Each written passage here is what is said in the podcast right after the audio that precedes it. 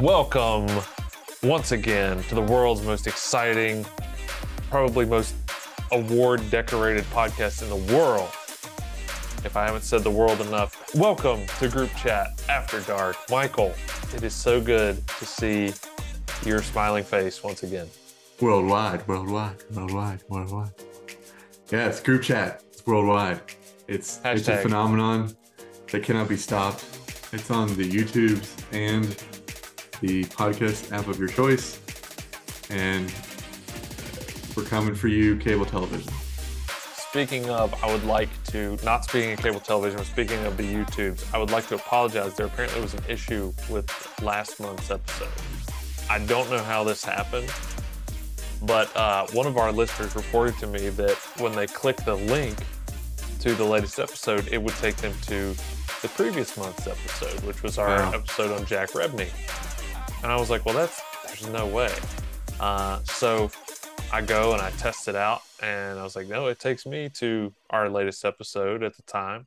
I actually sent the link to my wife and said, click this from your phone and see if that took her to that episode. Shortly after that, I noticed that YouTube had replaced for some there's something messed up. So it it actually for whatever reason posted our previous episode twice, even though it initially was correct. So I don't know what's happened, but uh, I and YouTube is kind of a pain in the ass where it won't let you replace a video. Uh, you have to delete yes, it and, yes, and I completely run upload it that again. before. Yes. Yeah. Yeah, So group uh, chatters, our editing department is pretty pretty lackluster, um, and they tend to to not do things completely. So I I, I blame them. false, false. This is an error on YouTube's part because it did work in my initial testing, not only on an Apple device but an Android device. It went right to the correct video. So I don't know, something happened in YouTube where it it, it messed up after it had been initially uploaded. So I don't know what to really do about it other than delete it and upload it again. So I may do that when I post this episode. But either way, Well, the, the one person that watches it, we're very sorry. We're sorry that the the video stream was not available for you at your viewing pleasure. We will address the matter with Yes. YouTube shortly. Yes.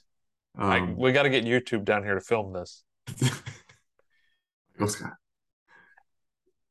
Anyway, uh, we, but anyway, we're back and we're here for another episode. But before we get into the real meat of this episode, I gotta know. I'm in a filthy hotel room once again, Yeah, I need to scrub it. I need I need something that's really gonna cleanse it of its Wow. filth. Wow, what- you, what do you think I you, could use? You really, you really nailed that one. That was good. I, I'm impressed. I'm impressed. You definitely want to check out Scrub Daddy, uh, the, the world famous Scrub Daddy, the most high or what, what? How do they phrase it?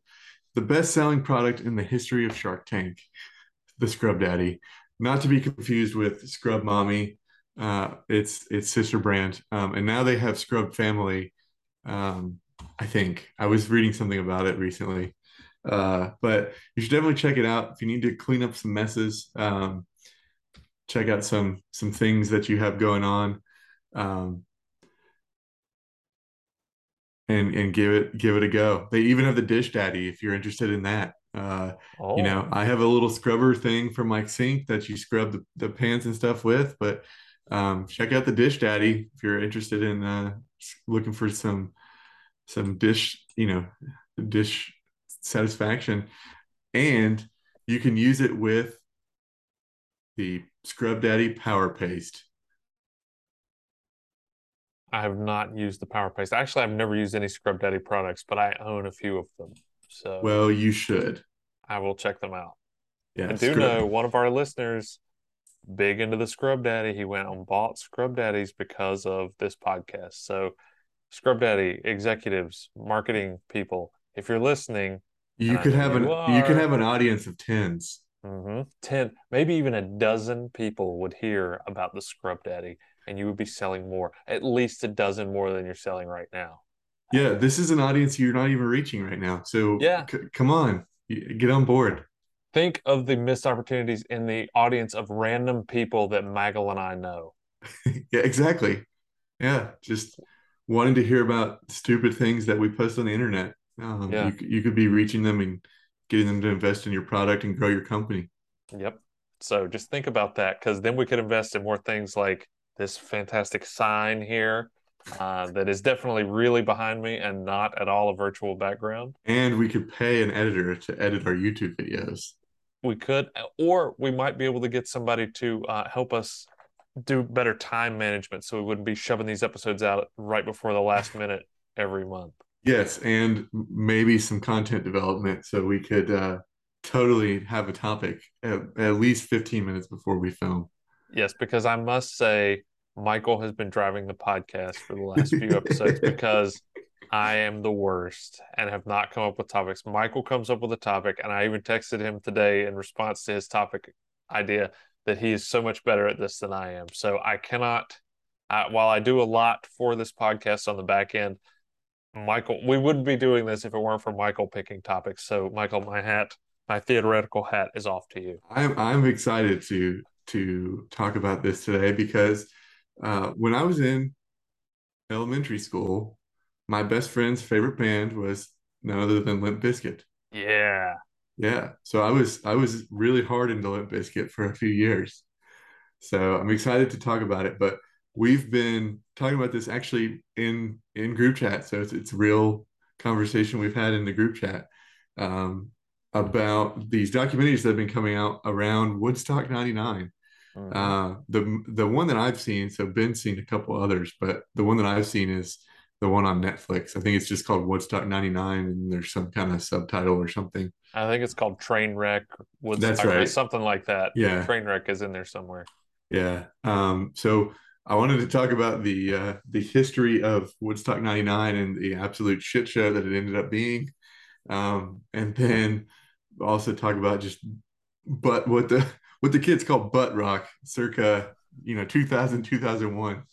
Uh, a little Limp Bizkit some Kid Rock, maybe some Creed in there. I think Creed was on the on the show list and they pulled out, but um, it's going to be a fun one. So uh, let's do, let's just jump in here. Um, so uh, Woodstock '99 was a they brought it back as uh, a copy of the Woodstock that they had done in the '60s.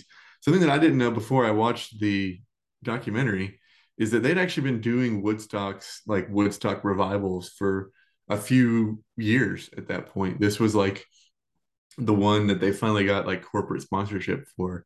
But they'd done a couple and they just had failed for various reasons. Maybe uh, just people didn't show up, or uh, there was a lot of people like breaking down barricades and stuff. One one they had it w- it was like super rainy, so there was mud everywhere, and they had like a, a chicken wire fence around it, and people just tore it down and, and went in and listened for free.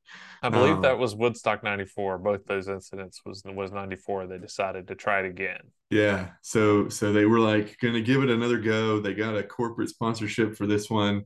Um, big record label signed on, and, and so they tasked the guy. So it actually ended up being the the original planner of the Mhm. first Woods, uh, Woodstock jo- joined the team and was there. But um, as the documentaries will point out, and if you haven't seen it, this is a spoiler alert, so you should probably turn this off by now.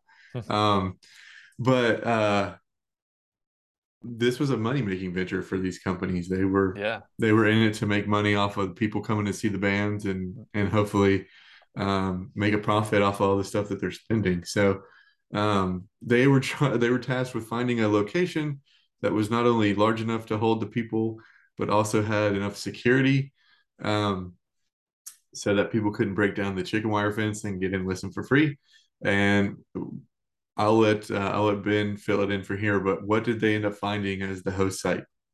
Uh, I can't remember the exact location. It was in New York. They It found Rome, a- New York, is the location. Rome, New York. There you go. It was a decommissioned uh, military base, uh, no longer in use. But what they thought was kind of a brilliant move because of the size of it, and they had there was already facilities on. There was a hospital. There were you know th- there were there were plenty of facilities. There was there were bunkhouses. There were lots of things. yeah. They had hangars and things for you know because at this point music had evolved to electronic music, so they were going to have like all night rave parties and things with DJs and so they thought they had found this perfect site, which I guess in theory, uh, it, it would have been great to accommodate them. However, the weather and, as Michael pointed out, their uh, attempt to capitalize on the original Woodstock, which was all about peace, love, and music.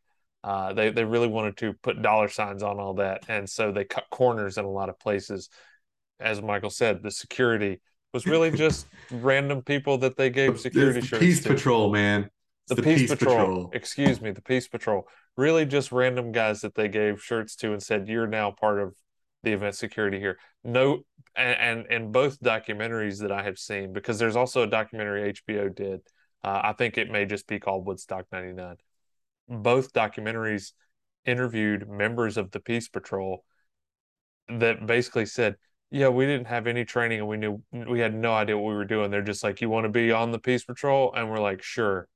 And that that was then- your interview for, for and the then other guys were selling the Peace Patrol shirts because like Mhm. idiots thought they would get them like exclusive access to the bands Yeah. and stuff. So they were like selling it for the price of a ticket, and then Yeah. they would just be already in there. So um, Yeah. they basically made money for Mhm. being on the Peace Patrol. Yeah. Because I think that the Netflix documentary, the guy's like, Yeah, I've got more shirts. So I sold a few of them Yeah. because people thought it would get them backstage and get them access to things that they, they didn't have, which was not the case. Um, but yeah, this was all they would the, the promoters would deny this, I'm sure, uh, for the rest of their lives. But this was a corner cutting money making scheme. They they cut any sort of budgets where they could to to make them more profitable for them. And as we will discuss throughout the the meat of this podcast, that really came back to bite him in the ass in pretty much every way possible. Yeah, in a lot of ways I didn't I didn't expect. So it was pretty pretty wild. Um, I I was I think so Woodstock 99 I was 9 when this happened. So um, I probably was not in the target demo at the time, but uh, it was pretty wild. I was not familiar with a lot of the stuff they went through. I had I knew about it just from you know people talking about it later on, but um, it was pretty wild. So this military base they selected as an air force base, which means it's basically just a place for planes to take off. So there's like no there's no grass. It's all concrete Yeah. and and pavement. Um, and so uh, and they had this thing in the middle of the summer. So the temperatures were getting up to like 100 degrees. And so it started, and people were like, yeah, it's hot and whatever, but it's not too bad. We've got water. Apparently, according to the Netflix doc, um, they made you dump everything out when you came in. So you couldn't take any water in there with you, I guess to keep you from smuggling stuff in. I don't really know. But um, that ended up killing them uh, in the long run. But they were doing Almost well. literally. Yeah, they were doing pretty pretty okay. You know, Sheryl Crow was playing. The the crowd was kind of like frat bros, so um, they were a little bit weird with Sheryl Crow, but um, it it was starting to go okay. And then the first night is kind of where where shit really started to hit the fan. Um, and and honestly, it wasn't too bad. Um, so they had somebody on before Korn, I think, and then Korn was like the headliner that night. Um, and so the Korn the Korn show started, and the crowd just went wild and nuts. Um, and the the lead singer of Korn said that like he's never seen a crowd like that before. Um, and, Well, and it- and I forget if you've got attendance numbers pulled up. I mean, this there really haven't been music shows like this before, and that was kind of their goal. They wanted to have the biggest concert in the history of the world, and I think they achieved that. If, if some of the numbers I recall from the four hundred documentaries. people, uh, and the gross on ticket sales, I believe, were twenty eight million eight hundred sixty four thousand seven hundred forty eight dollars. Yeah. Um, they advertised the cab Just at two hundred fifty thousand. Yeah. Um, but it's it's it's est- uh, the Wikipedia article says it was estimated that ticket sales uh, were estimated uh, sixty million in revenue. Yeah. So And that's Um, the the lead singer Korn described it. You know, he said it, he's like, you know, you do lots of concerts. You're used to going on stage, but he said you're not used to seeing a literal ocean of humanity. Yeah. And and as the the the area that they were in was so big that as the music was hitting, of course, the way sound travels, you could see the music hitting the crowd as they were reacting to it. So he said it was like literal waves. You could see waves, yeah. Of of the music hitting the people and the people in the back reacting, you know, well after the people in the front. And it it just you know, I can't imagine like I'm kind of getting tingly to thinking about seeing something like that. I can't imagine as a performer being on a stage like that and seeing something like that. So it it started off kind of cool, like they were they were achieving what they wanted. The problem was, and you pointed it out, frat bros. Uh, something that I was really struck by in both documentaries was, uh, and I, I was 13, 14 around this time. So I knew this was happening, but it didn't really yeah. resonate with me. I didn't really get why, or you know, it wasn't something I was super into. So I, it didn't make much sense. But looking back on it now as a somewhat worldly adult, like there were no, it was all white people.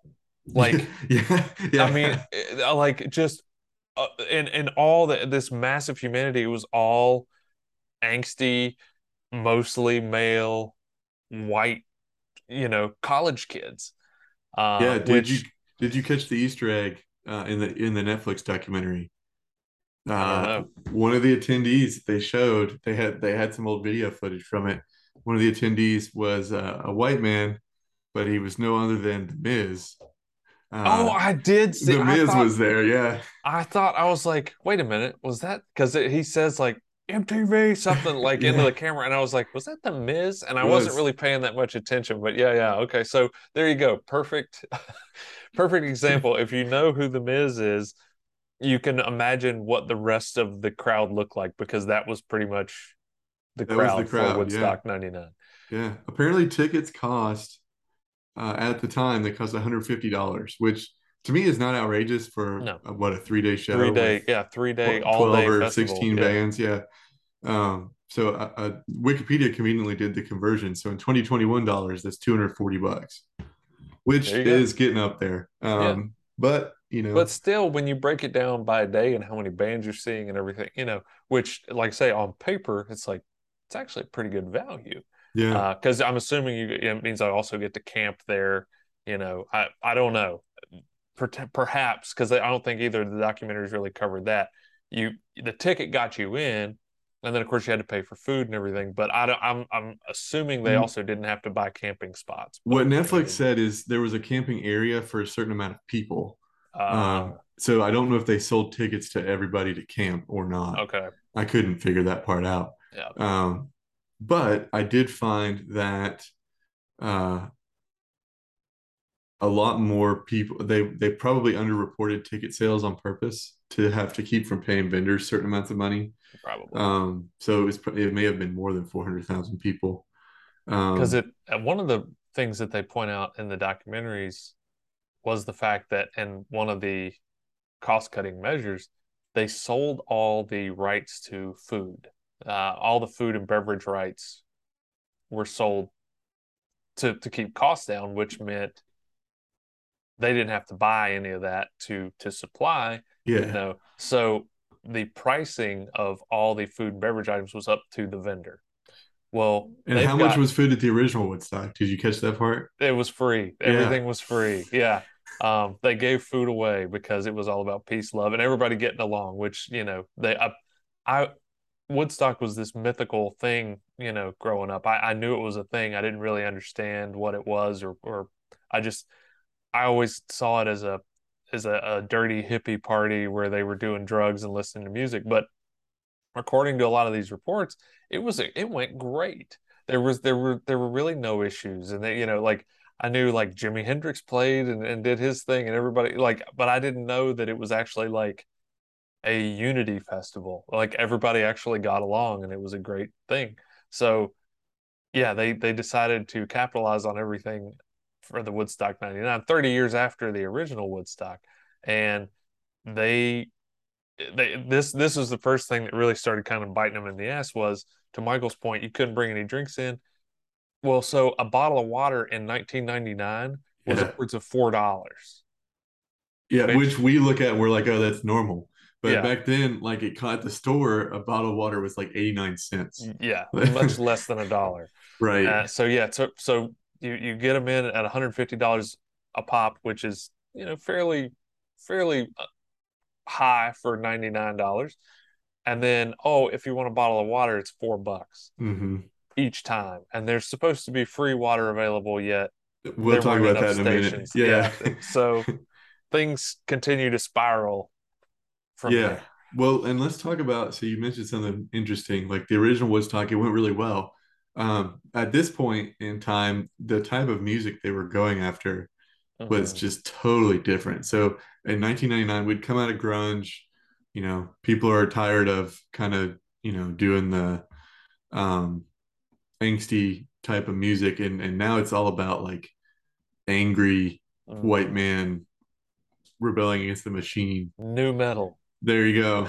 Um, and so you got uh, these people that are, that were organizing the original Woodstock. Don't I don't think really understood the type of bands that they were booking for this new Woodstock. Um, nor do they really care. I think it's more just uh, these are the big names. I want to get the most people I can, so let's do that. But uh, I think it's interesting to think about the type of people that are attracted to the music that was being showcased at the event. Um, that seemed to, to lead to a lot of interesting problems. So the first night, I think, uh, was it was it Bush that closed things up? Yeah. Bush Bush came on after Korn. Yeah, and so Bush is is a little bit like more chill, um, just a little bit. And so the Netflix documentary specifically pointed to Gavin Rossdale as being Mhm. like uh, somebody that could read the crowd and kind of brought him down for the night Yeah. so that they could go to the raves or whatever overnight and, and which be is fine. actually that's that's pretty impressive because I, I and I, even lead singer Korn mentions and I forget what is it what is his name Jonathan Jonathan Davis? something. Yeah I think it's Jonathan Davis. Uh, he he's like I kind of felt bad for Bush because he's like, you know, we we got him into such a frenzy, and then to go on after that when it, when a crowd that with a crowd that big to try and control it, and to Bush's credit, I guess specifically they they really kind of put it on Gavin Rossdale's shoulders. He was able to to control the crowd to bring them back to a more kind of neutral, you know, maybe not completely chilled out, but to bring them back from the frenzy that Korn had whipped them into. So that's it's actually pretty impressive to be able to bring a crowd that size back down to earth. So Yeah. So so that was like day one. Uh, there was overnight uh, raves in the hangars, which is pretty cool to think about. Um, It's a big room that they've got people Yeah. in, but um, apparently that went decent. And then you started day two.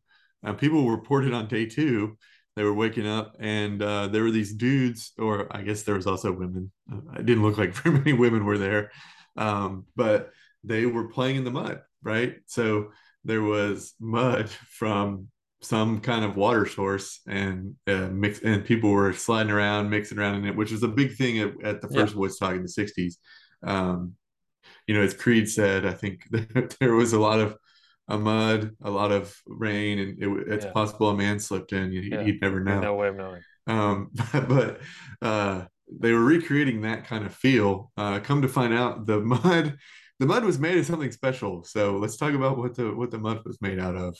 In another brilliant corner cutting method, they had farmed out all the sanitation and not really done so in a in a very economical way. There were a few trucks to to clean the porta potties and uh, you know, crowd that size, you're not going to get all that done in time. So basically, all the porta potties were overflowing. Uh, at one point, and I can't remember the timing may be different on this, but at some point there's a a loud outcry for water from the crowd, and they burst a a pipe that's Yeah. that's providing water, which then gets into the runoff from the porta potties and creates the mud, Yeah, which it's really just shit water. It's shit water. it's shit water. Yeah, yeah, it is. Uh, they Yeah. were uh, they were with uh, flopping around in shit water. Actually, Mhm. led to people getting um, what they call trench mouth, and Yeah. everybody's heard of trench foot from World War One, but there's also one called trench mouth. Yeah. So if you're drinking contaminated water, um, you're going to get sores, and it's actually it's the herpes virus is what it Mhm. And that's Um, that I did not know that from the first documentary I had seen. They did not go into that. They obviously went into the the the lack of water and, and bursting the pipe and everything and the shit water, but they didn't then go you know the Netflix documentary goes into the fact that they tested the water. hmm They had, you know, uh sanitation come in to test the water and every single water site was off the charts contaminated with bacteria that you know it's, Yeah. it's not drinkable water that they were serving people from the free water sites Yeah. um, because they had like fountains and things for you to refill Mhm. your bottle, refill your bottle, be eco eco-friendly, whatever.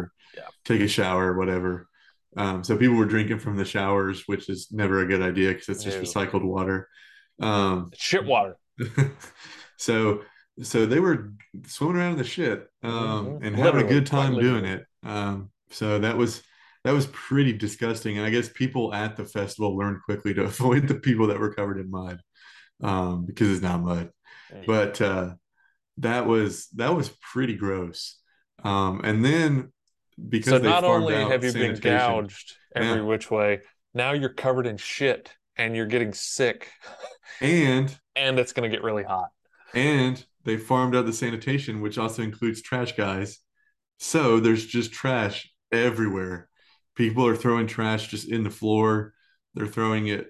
They throw it in trash cans, but the trash cans are overflowing so Well, and- it's yeah. just kind of like a to their credit once you know they they did put it in the receptacles yet Yeah. they never got emptied so then it's being blown out which makes people think oh everybody's just throwing it on the ground so we may as well throw it on the ground too so i don't think it started as just throw it on the ground but once it gets to be out of hand well there's no point in putting it in the trash can because it's going to end up on the ground anyway Yeah, and so during his set, why uh, for some reason Wyclef Jean played this show. I don't know why, but he did.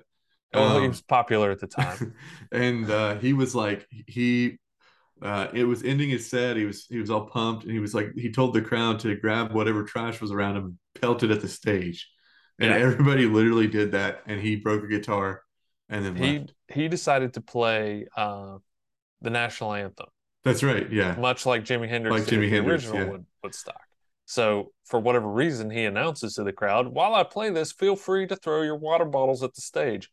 I don't know why, because then the footage from the Netflix documentary, he's just he's playing kind of with his head down yeah so he doesn't get hit hit by a face. bottle Yeah, yeah like that seems Which was much more difficult. So why would you want? Why would you encourage people to throw garbage at you while you're playing? But you know, whatever. I'm not an artist, so maybe I don't understand. Yeah, it's it's kind of weird. I don't get it either. But that was so there's trash everywhere. It's it's over 100 degrees. You're on concrete. There's shit water flowing everywhere. Uh, and now you have to pay $18 for a bottle of water and a pretzel. So people are just getting consistently pissed. Yeah. Their their bullshit meter is just going up and up Yeah. and up and up. And and so it's like how much can people take? Um, well, it turns out they can take a little bit more. So the second day keeps going. There, different people are playing, um, and the the headliner for the second night is uh, none other than than Fred Durst and the band behind me, which is uh, I'm sorry. You're the biscuit. I have to step in and introduce. You wanted the worst. You got the worst. The one, the only, Limp Bizkit. Limp Bizkit. Yes, Because Yes, I is. was, as I mentioned, 13 to 14 years old during this time. So naturally, chocolate am a- starfish in the hot dog flavored water. I'm a huge Limp Bizkit fan. And this is even, this is even, this is a couple years before chocolate flavored, chocolate, Chocolate starfish. whatever it was. water. Yeah, hot dog flavored water. Uh, this is before that. This was uh, Nookie was the big hit, which was on, and this shows how nerdy I was about it. That was on their Significant Other album. It was their second album, and it was huge. So of course I had the CD. If you don't know what those are, kids, uh, I had the the disc. Um, Limp Bizkit was everywhere, and I was there for it, man. Uh, They were very was- popular. Yeah, They were very popular. Uh, Looking back on it, I mean, I don't really find their music all that particularly it's not good. enjoyable. It's not good music. Yeah. Um, but for the time, it was like the shit. For So- me, the nostalgia is still what makes me Yeah. like act for whatever reason this morning, and I know it's not their song originally, but this morning in the shower, I couldn't stop singing Faith, Nice. which was a George Michael song that they then covered and gave this whole new edge to. Um, but that was I had never heard the George Michael version when Limp Bizkit came around, so I I was like, this is revolutionary shit, man.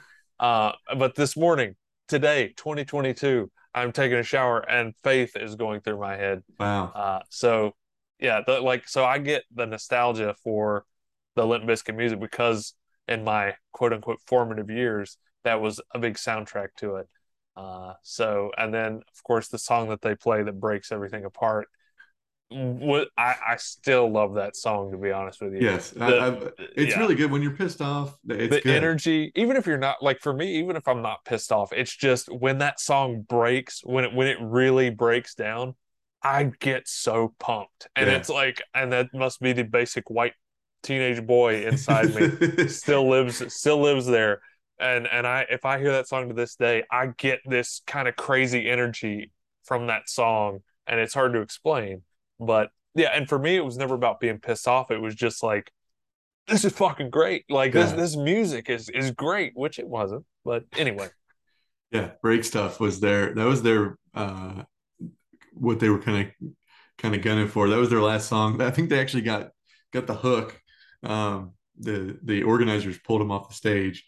Um but i think i think they tried to portray it as that oh, okay. because and I don't know because again I wasn't there and didn't watch but in in both documentaries they sort of try to vilify Limp Bizkit, specifically Fred Durst. Yeah. Well because he Uh, came out and said before yeah yeah yeah. Nookie, before they played Nookie, he's like, "It's time to let yourself go because there ain't no motherfucking rules right Yeah. now." he Um, even and he said it's like a famous he's like take all that negative energy when this song breaks down I want you to take all that negative energy if you've got girl problems job problems like money problems take all that negative energy and when this song breaks down I want you to break down Yep. so he he I mean certainly but it, it again going you back to Limp Bizkit. You booked you Limp booked Limp Bizkit. At the biggest concert in the world. So one of the biggest bands in the world at the time. What's what? So I I I, I have trouble again because both documentaries seem to to point the blame, especially from the promoters' side of things. Yeah. The promoters point the finger solely at Fred Durst and say that he fucked everything up and he got this crowd, he, he amped everybody up and then just left. Yeah. and he did. But yeah. what That's was what he he's paid supposed to to, do. Yeah, Yeah. like I mean, as a as a as an entertainer, are you not supposed to go out and entertain and and and to get the crowd to a level in which they've never been? Like, I mean, so it's like yes and no, but it yeah, like the the problem I have with blaming Limp Bizkit not just as a fanboy back in the day, but I mean, Fred Durst is a fucking moron. There's there's no denying that. I, I he, he's a moron.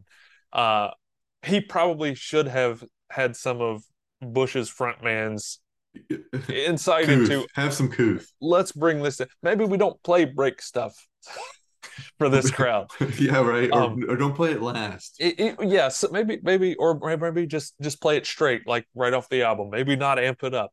So he should have probably been able to read the crowd. But it, again, how are you not going to try to tear the house down, literally and figuratively, at the biggest concert in the world? So there's that. But when you fuel the fire, sorry for the foreshadowing there. When you fuel the fire of the crowd of not enough uh resources to go around yeah. you're you're swimming you're literally wallowing through shit to get to the They're- stage They're pretty pissed off. Yeah. The- yeah I, I mean and they're in the sweltering heat eh, they're being price gouged everywhere you are literally poking the bear at every turn and You got an we're in this Yeah. in this era of angry music Yep. so mm, yeah, like and there there's even a guy in the Netflix documentary who's like I I actually brought up the fact in a meeting that I don't think you realize the lineup you've got here what you're doing and they're like shut the fuck up, little hippie boy. Yeah. You, you don't know. We're trying to make money here. And he's like, don't you realize the energy this is all you put you put, you know, Limp Bizkit and Korn and just and Kid Rock and just all this kind of nu metal stuff. It's gonna it's gonna bring some energy that you might not want. And they're like, yeah, yeah, pipe down, kid. Right. Yeah. So anyway, Yeah. I So- apologize. No, no, no. I, it's good. Uh, and so there's a scene, uh, and you, I, I think everybody's seen it by now. But Fred Durst is crowd surfing on top of this piece of plywood that the people had ripped off of the the fence because they put plywood on the fence so you couldn't see through it. Uh, and so they, they ripped this plywood off, and we're holding Actually, I think the and he's up plywood was from like their towers, like the, the sound Oh. towers and Oh, things, that's right. because they didn't Yeah. want people to go up on them. That's right. and they yeah. had ripped them down and they started crowd surfing because there's a video that I'll actually include in the um, show notes. There's a video where Fred Durst is having trouble knowing whether or not they can hear yeah. the crowd can hear him. This is a funny video. I've seen and yeah, and it goes on. They're they're having some maybe some audio issues. I can't tell if maybe he just wasn't getting in his monitor. He, he couldn't hear something was going on, and he's like, "Can you hear me?" And he's like yelling at the crowd, and there's not much of a response. And he's like, "What?" And he at one point he goes, "That's pretty dope." Crowd surfing on the plywood. So then at some point the plywood makes it up to the stage, and Fred Durst crowd surfs on it, even though there's like six people from the stage like holding him from getting away. and, he's like, stomping on the plywood. I mean, He's- it's not. yeah. You know, yeah. So he's on it, and there are people holding it up, and they're trying to kind of move it, but people there are other people holding the plywood and holding on to Fred Durst. So it's it's kind of a anticlimactic visual, but it's pretty funny to watch. But anyway, I'll include that video. I'll find that uh, nice. video of him trying to figure out the if the crowd can hear him and put it in the show notes. Yeah, So, because yeah. it's pretty funny. But they so so Limp Bizkit hypes this crowd up. They just leave, uh, and so you've got this pissed off crowd that, and that was the end of the night. So um, they were like looking for things to do. So they go to this rave, right, uh, which is running all night long in the in the hangar. Um, so people are in there raving. Uh, this is this is the height of Fatboy Slim, which is uh, funny to think about now because I think that was all of like 30 days. But wow. um, You Fatboy don't Slim, know. You were too young. Fatboy Slim was in the he's in the hangar. He's doing his his thing, uh, and all of a sudden there's two headlights pop up from the far back of the crowd, and he's like, "What the hell is going on?" Turns out some somebody got intoxicated and or high on something and drove a truck into the hangar that they had just found sitting. I guess it was some event staff or It was something. like an ambulance or something. Yeah. I feel like it was like a big. It, it was like some sort of responder vehicle. I can't remember exactly what it was, but yeah, it, they drove it in the Fatboy Slim set, and Fatboy Slim had to stop. yeah. and and and they had to go commandeer the um the vehicle. Uh, unfortunately, they found some stuff in there which Yeah. I, I don't really think it's for us to get into too much, No, but um, some bad stuff happened in the vehicle, and uh, you know that was kind of the escalation point for the rest of the event. well, so so- the the hangar, because the yeah, the the the stuff in the hangars would go on after the main Mhm. stage events. So they'd go. I mean, all literally all night long. The the shows would end at like 10, 11 o'clock, and then till six in the morning, you can party all night in the hangar and rave. But it apparently was like a lawless swamp in the uh I mean even more so than the rest of the facility in the hangars in the dark Yeah, it's dark. There's Uh, nobody in yeah. there like policing it. no there I mean the the reports of you know just people handing out drugs handing out ecstasy and, and God knows what else and just like lines of people fucking like you Yeah. know just I, like I could not imagine being in that environment where it's just like there are literally no rules and you can do whatever you want and everybody around you is. Uh, so anyway, all that going on and then somebody drives a vehicle into it. I mean, you don't get much crazier than that. I mean, obviously, like you, to your point, we're not going to get into the other stuff, but lots of other things happen that just Yeah, uh, are terrible to think about. And I guess I guess now is probably we we plugged it a little bit at the beginning, but if you haven't seen the documentaries, there's one on Netflix and one on HBO that Ben mentioned earlier. Um, definitely check them out. It goes into detail, so uh, a little bit of a trigger warning on that. There's some Yeah. uh, sexual assault involved, Mhm. but Um, they are good documentaries if you're looking for the inside scoop. So that was the second day. They had then there was a last day. So there was another day of of swimming through shit water to get to see the stage.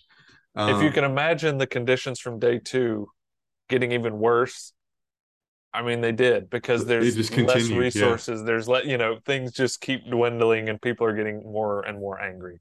So yeah. So the third day goes on. You know, it's not really good. Nobody's really having a good time anymore.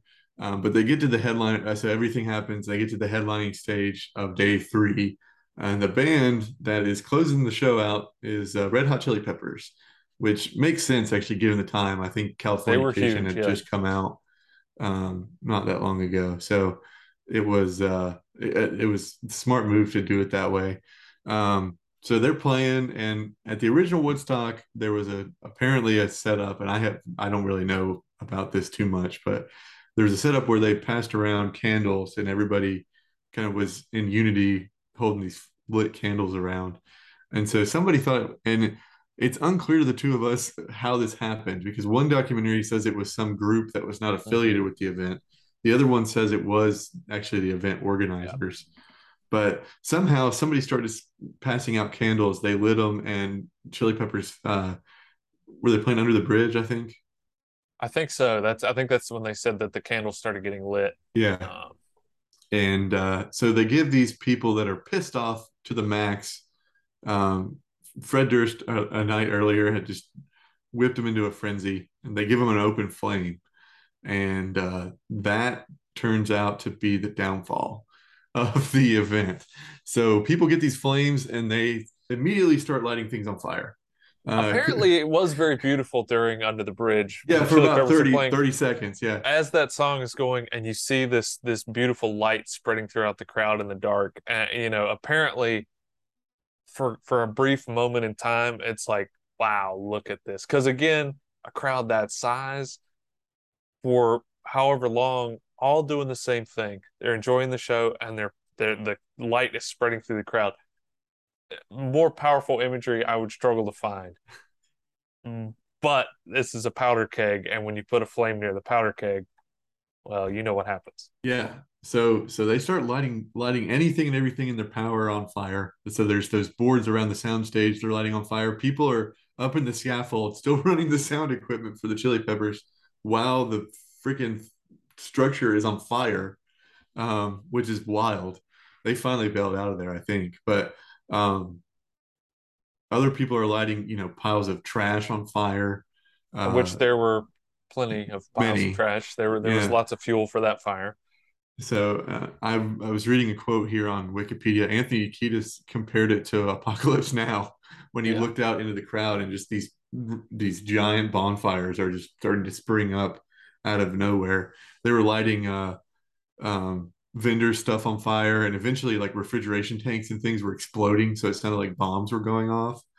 Um, and so it just slowly descended into chaos. And for some reason the chili peppers thought it would be good to do an encore and come back out.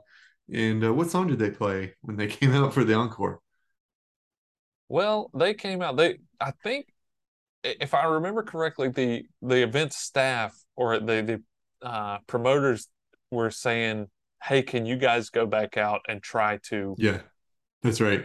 Try to bring them back because it was descending into chaos.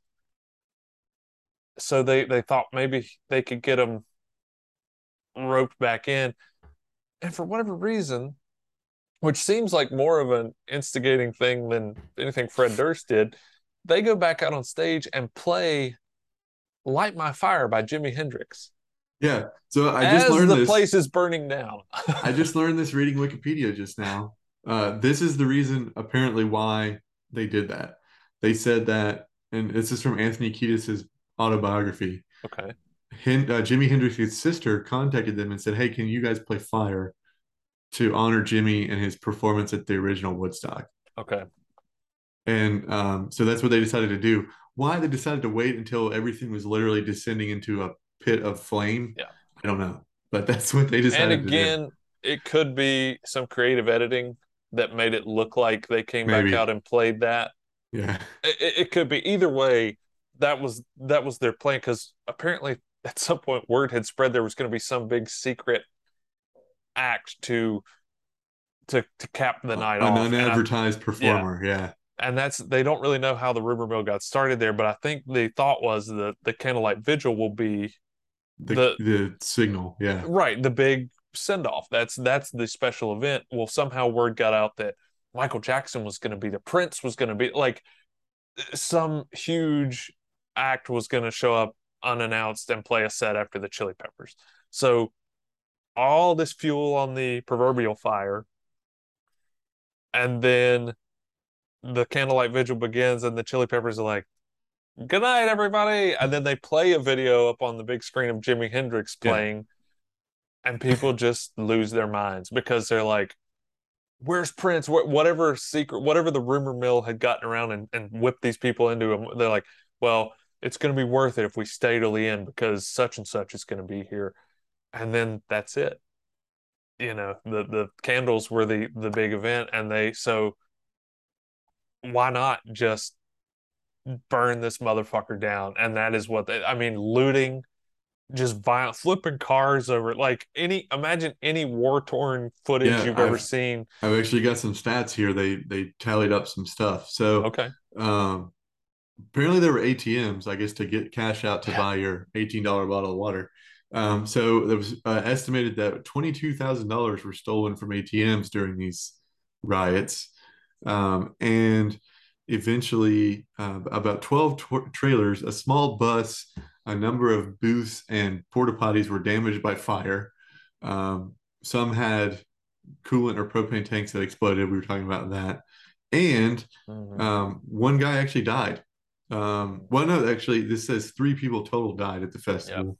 Yep. Um, two people died before uh, the last day, and then the last the last one to die was actually uh, there for Metallica show. He's like a lifelong Metallica fan, and uh, he died. Apparently, his body temperature was 107 degrees um, when he passed away. Unfortunately, so apparently, um, and and this came a lot of. We were talking about this right before we started. The in the HBO documentary, you really get insight into. They kind of use him as like a narrative thread throughout their documentary. It's the Netflix is split up into three episodes, and the HBO is just one feature. Um, throughout the HBO documentary, they sprinkle in information about this kid who was really big, really big Metallica fan. And they even had some journal entries from him, and they would kind of read through it. You know, he's like, today was tough, but it's all going to be worth it when I get to see Metallica, you know, and then his friends were interviewed. So that's a very interesting kind of narrative tool they use.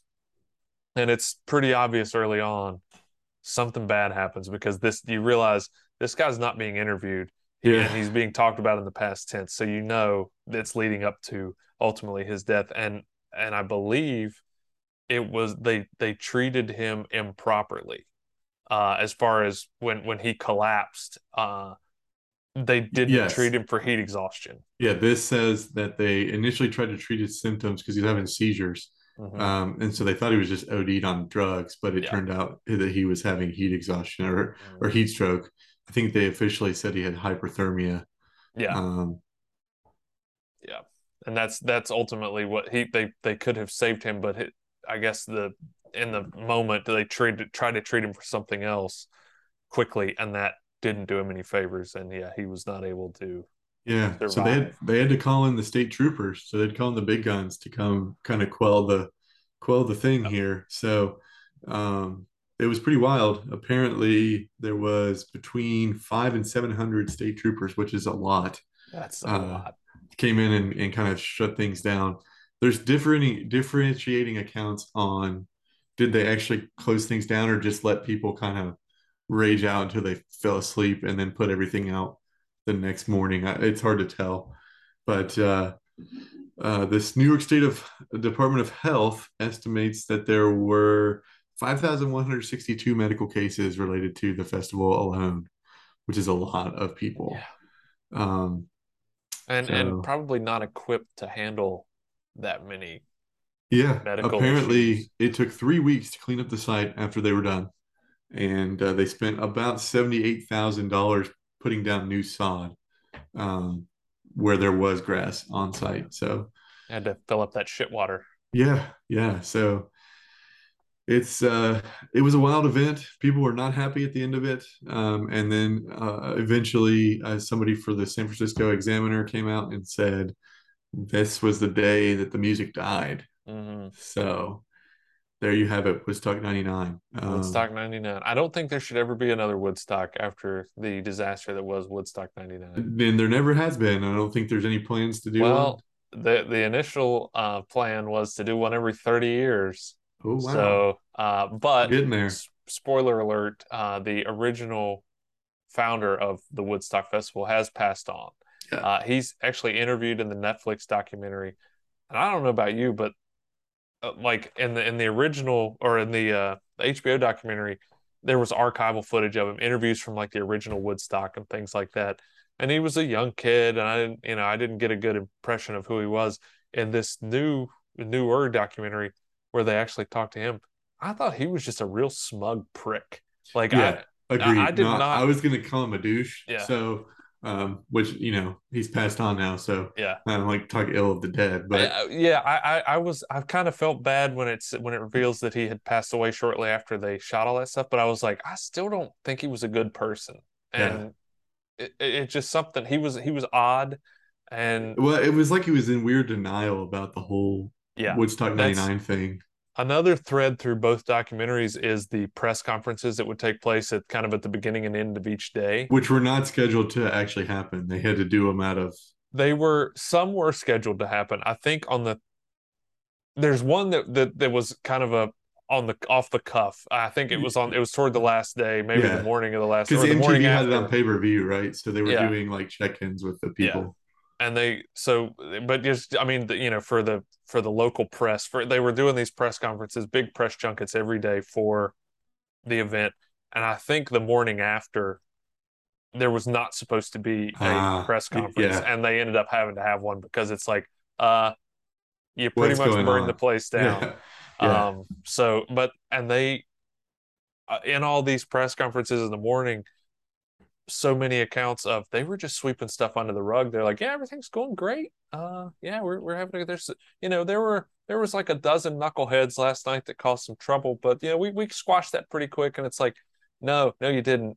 Uh, and, and you see people from the press, people uh, basically counterpointing everything they're saying or basically disproving everything they're saying and then they cut to footage of the actual press conference where they're just flat out lying about how things were handled or what happened uh, all in the sake of well we don't want too much bad press because we want to do this again we want to make a yeah, lot more they money want to make again more money. Yeah. you know so uh anyway that that was just another interesting tool they used to and and and again it could be creative editing i don't think it was and even the the talking heads of the promoters just seemed like they were blind to a lot of that because they i mean blinded by money which happens quite often but just they they didn't want to see it that way and they're like yeah it was that fucking fred durst if he hadn't if he hadn't showed up I, that Well- wouldn't have happened Well, I was going to ask you as we as we wrap up. I know we've been going for a little while here, so um, as we kind of wrap things Yeah. up, who who do you think is to blame for? Is there a single person to blame for all of this? I think I think ultimately, I mean, yeah, there's there were a lot of elements, but I think ultimately it all comes down to the focus on profits over anything else, which Yeah. I I would say are is is solely on the promoters for all the corners they cut because that that was the first domino that knocked all the rest down. And yeah, Fred Durst didn't help. Again, he's not a smart man.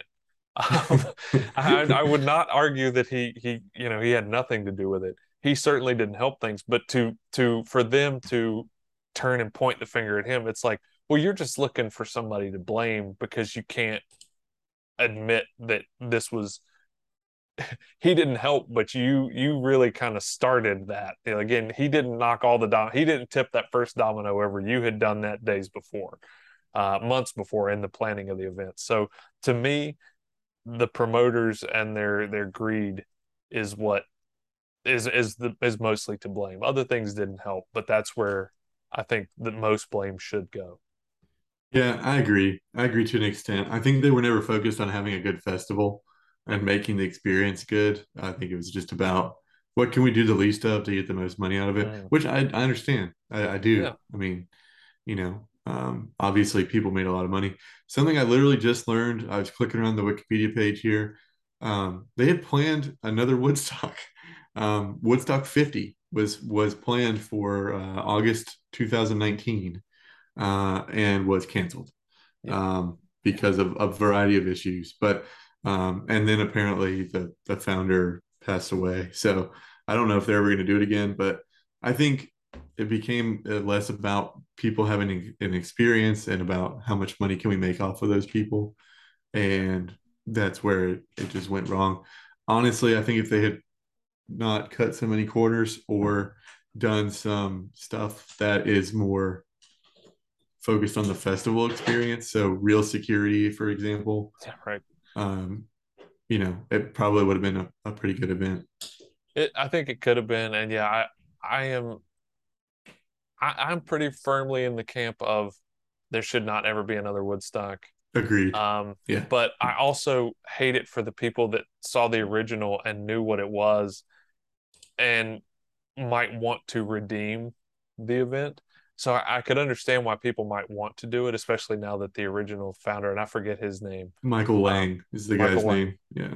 uh, now that he has passed on, uh, if if maybe the reins were handed over to somebody else, maybe maybe it could be redeemed. I don't know, but it's going to be tough to forget because even though I didn't understand what had happened at the time, I remember seeing footage on the news of just the the wasteland. Yeah. It the looked event. it looked like, you know, Bosnia or something. Yeah, it, and and that's so many people throughout the documentary say, "Is this a where are we? Is this a third world country?" Because it looked like a disaster had come through, and in many ways it did. So I I I, I see. I, I think I'm still more. Let's not ever do that again. You know, if you're gonna if you're gonna try to break the record of biggest concert ever, do it under a different name with Yeah. different people at the helm. But you know, but I also I could understand wanting to redeem what the original Woodstock was. So I don't know. It's Yeah, I mean they've got some good festivals out there now. You know, Lollapalooza is one that Yeah. goes on. Uh, Yeah. Coachella, um, I guess Burning Man, if you want to call it a festival. I don't know what Yeah. you call Burning Man, but um, you know, there's some there's some ones that have come in and and carried the the mantle. But I think you're right. I think Woodstock probably should be left in the '90s. It, it Well- probably should have been left in the 60s. Uh, but, you know, it ultimately, because now, you know, when you only really had two big ones, that that black eye looks a lot bigger when it's just a couple of events rather than, you know, Yeah. there's one out of 10 that had Yeah. an issue, uh, Yeah. especially at the, on the scale of Woodstock 99. So, yeah, I think I think we should put a bow on it, Mag Magnum. Yeah, well, uh, you know, go crank up your Limp Bizkit, get out your get out your candle, and uh, don't light anything on fire. But I think this is a good conversation. I enjoyed it, and uh, I'm David Pumpkins. You know, one has to wonder if David Pumpkins had performed at Woodstock 99, would it have changed how things went? Hmm. I mean, it really could have brought people back together and, you know, maybe maybe changed the course of history and we'd have Woodstock every year. But we'll never know because we'll never know. Thank you once again for joining us here at Group Chat After Dark. We love having you. You're always welcome. As long as you can put up with us, we love to have you.